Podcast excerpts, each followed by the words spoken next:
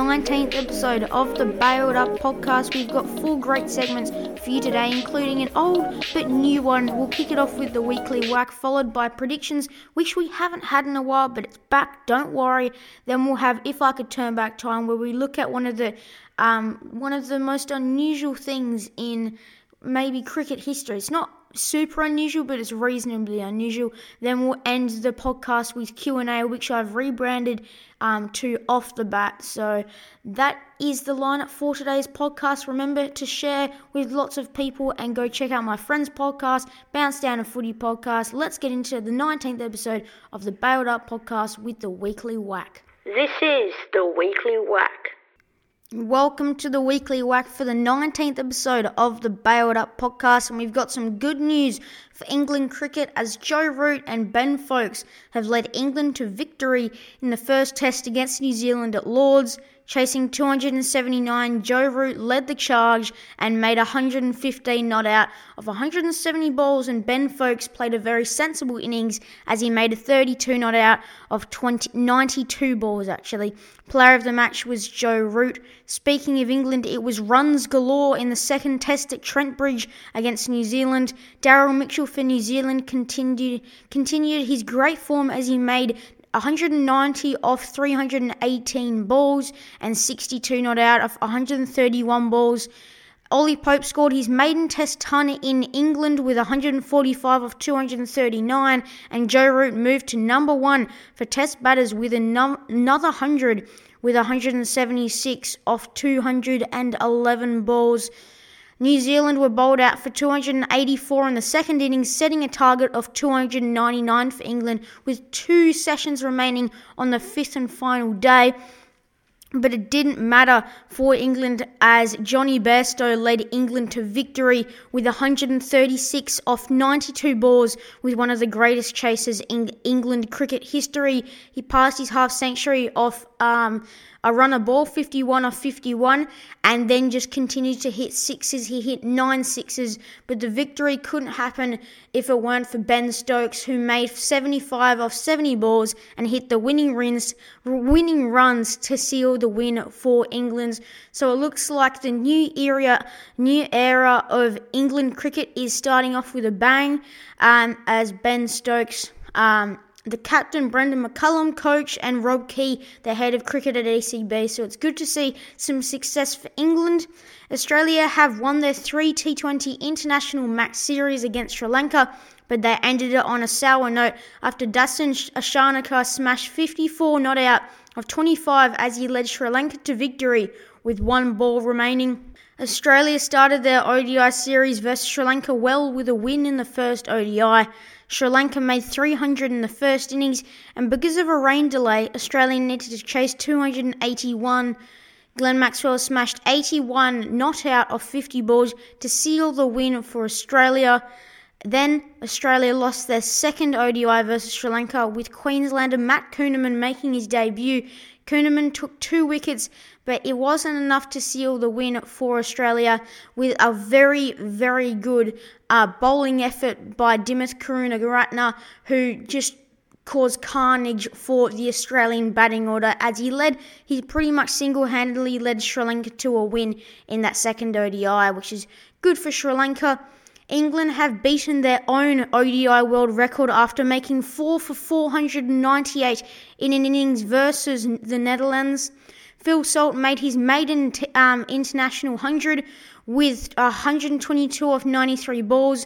Dawid Malan made 125 of 109 balls. Uh, Liam Livingstone had a strike rate of 300 with his innings of 66 not out of 22 balls, and player of the match Jos Buttler made 162 not out of 70 balls, hitting 14 sixes. There were over 22 sixes.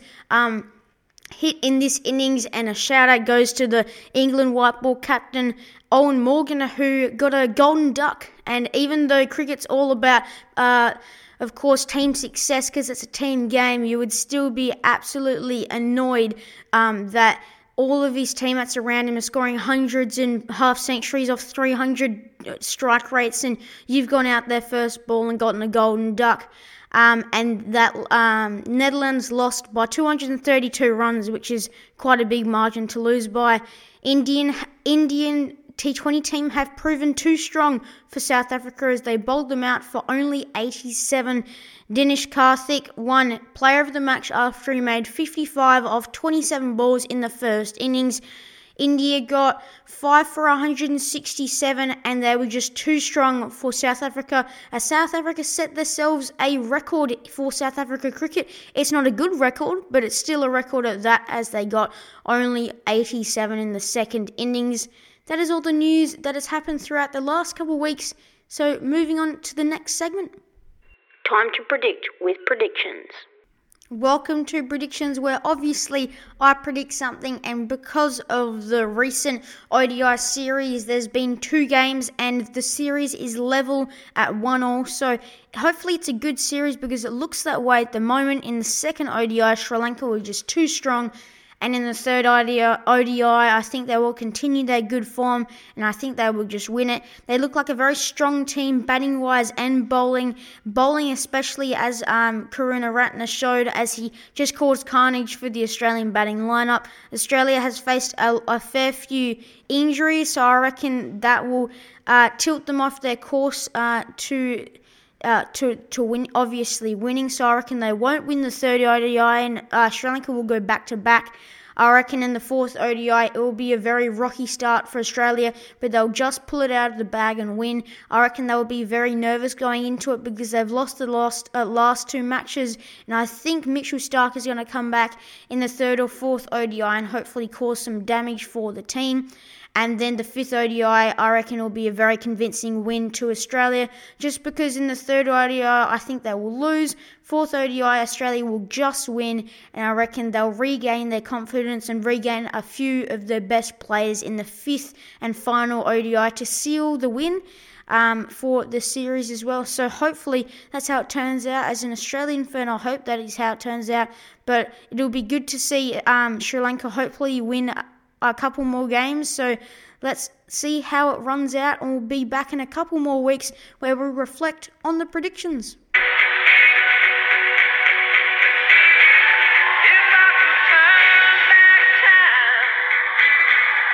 Welcome to If I Could Turn Back Time, where I talk about some of the most unusual things in cricket history and obviously we always hear of the phrase tail enders and this is one of this is the highest score by a number 11 batsman ever and it was by Ashton Agar the West Australian in his first ever test match um, where he made 98 off 101 balls at Trent Bridge in his debut test match it was only in the 2013 Ashes he went out there. A lot of people were um, doubting his skills. Obviously, he was a number 11 batsman, but we see nowadays he's definitely a number 11 batsman. He played very well. He came in when Australia was struggling, and then he got out when Australia were in a pretty decent position. Uh, obviously, didn't change the result of that test. Australia still lost, but uh, it was a very close match because of that innings from Ashton Agar. He came in when it was when Australia were about 110, and then he got out when Australia uh, got were at 215. So you can just see that the number 11 batsmen they make a difference, obviously. And a lot of people doubt their skills, but you can see that some number 11 batsmen can actually bat. I put some audio in of that amazing innings.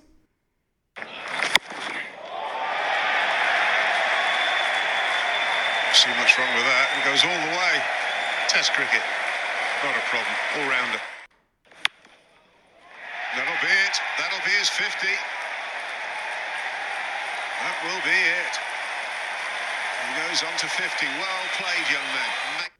It just sounded like the commentators were so surprised by his skills, and also, if you can listen close enough, you can just hear that the England weren't dealing his skills very well. Obviously, they probably haven't seen him before, and they probably were pretty surprised that a number 11 batsman was batting so well. So that was some good stuff from Ashton Agar back then. Hopefully, we can see him in the Test arena once again with a very recent If I Could Turn Back Time for this week. Moving on to the next segment. Ask me a question, I'll answer it straight off the bat. Welcome to Q.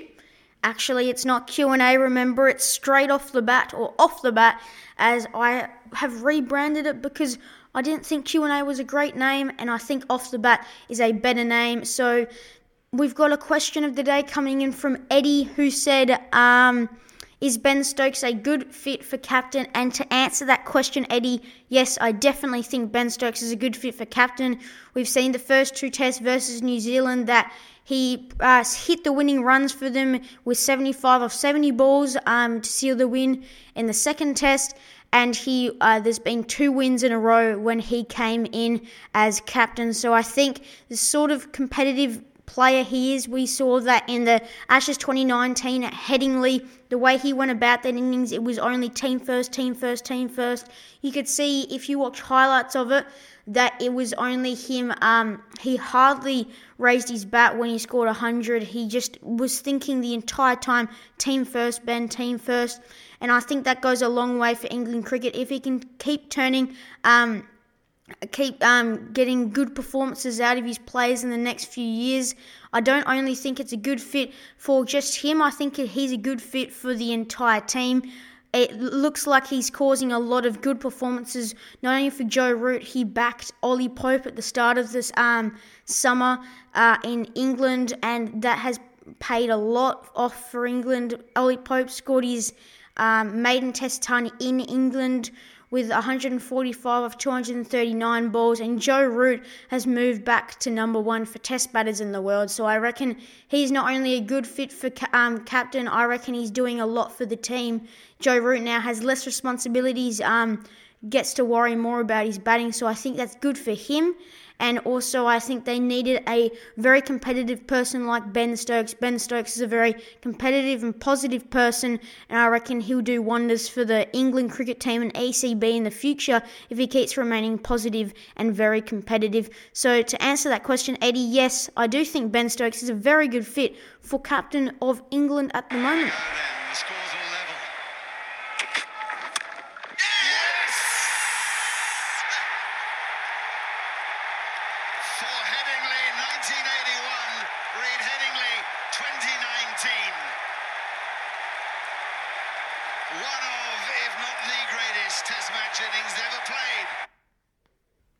That is just some audio of Ben Stokes hitting the winning runs for England at Headingley in 2019 Ashes.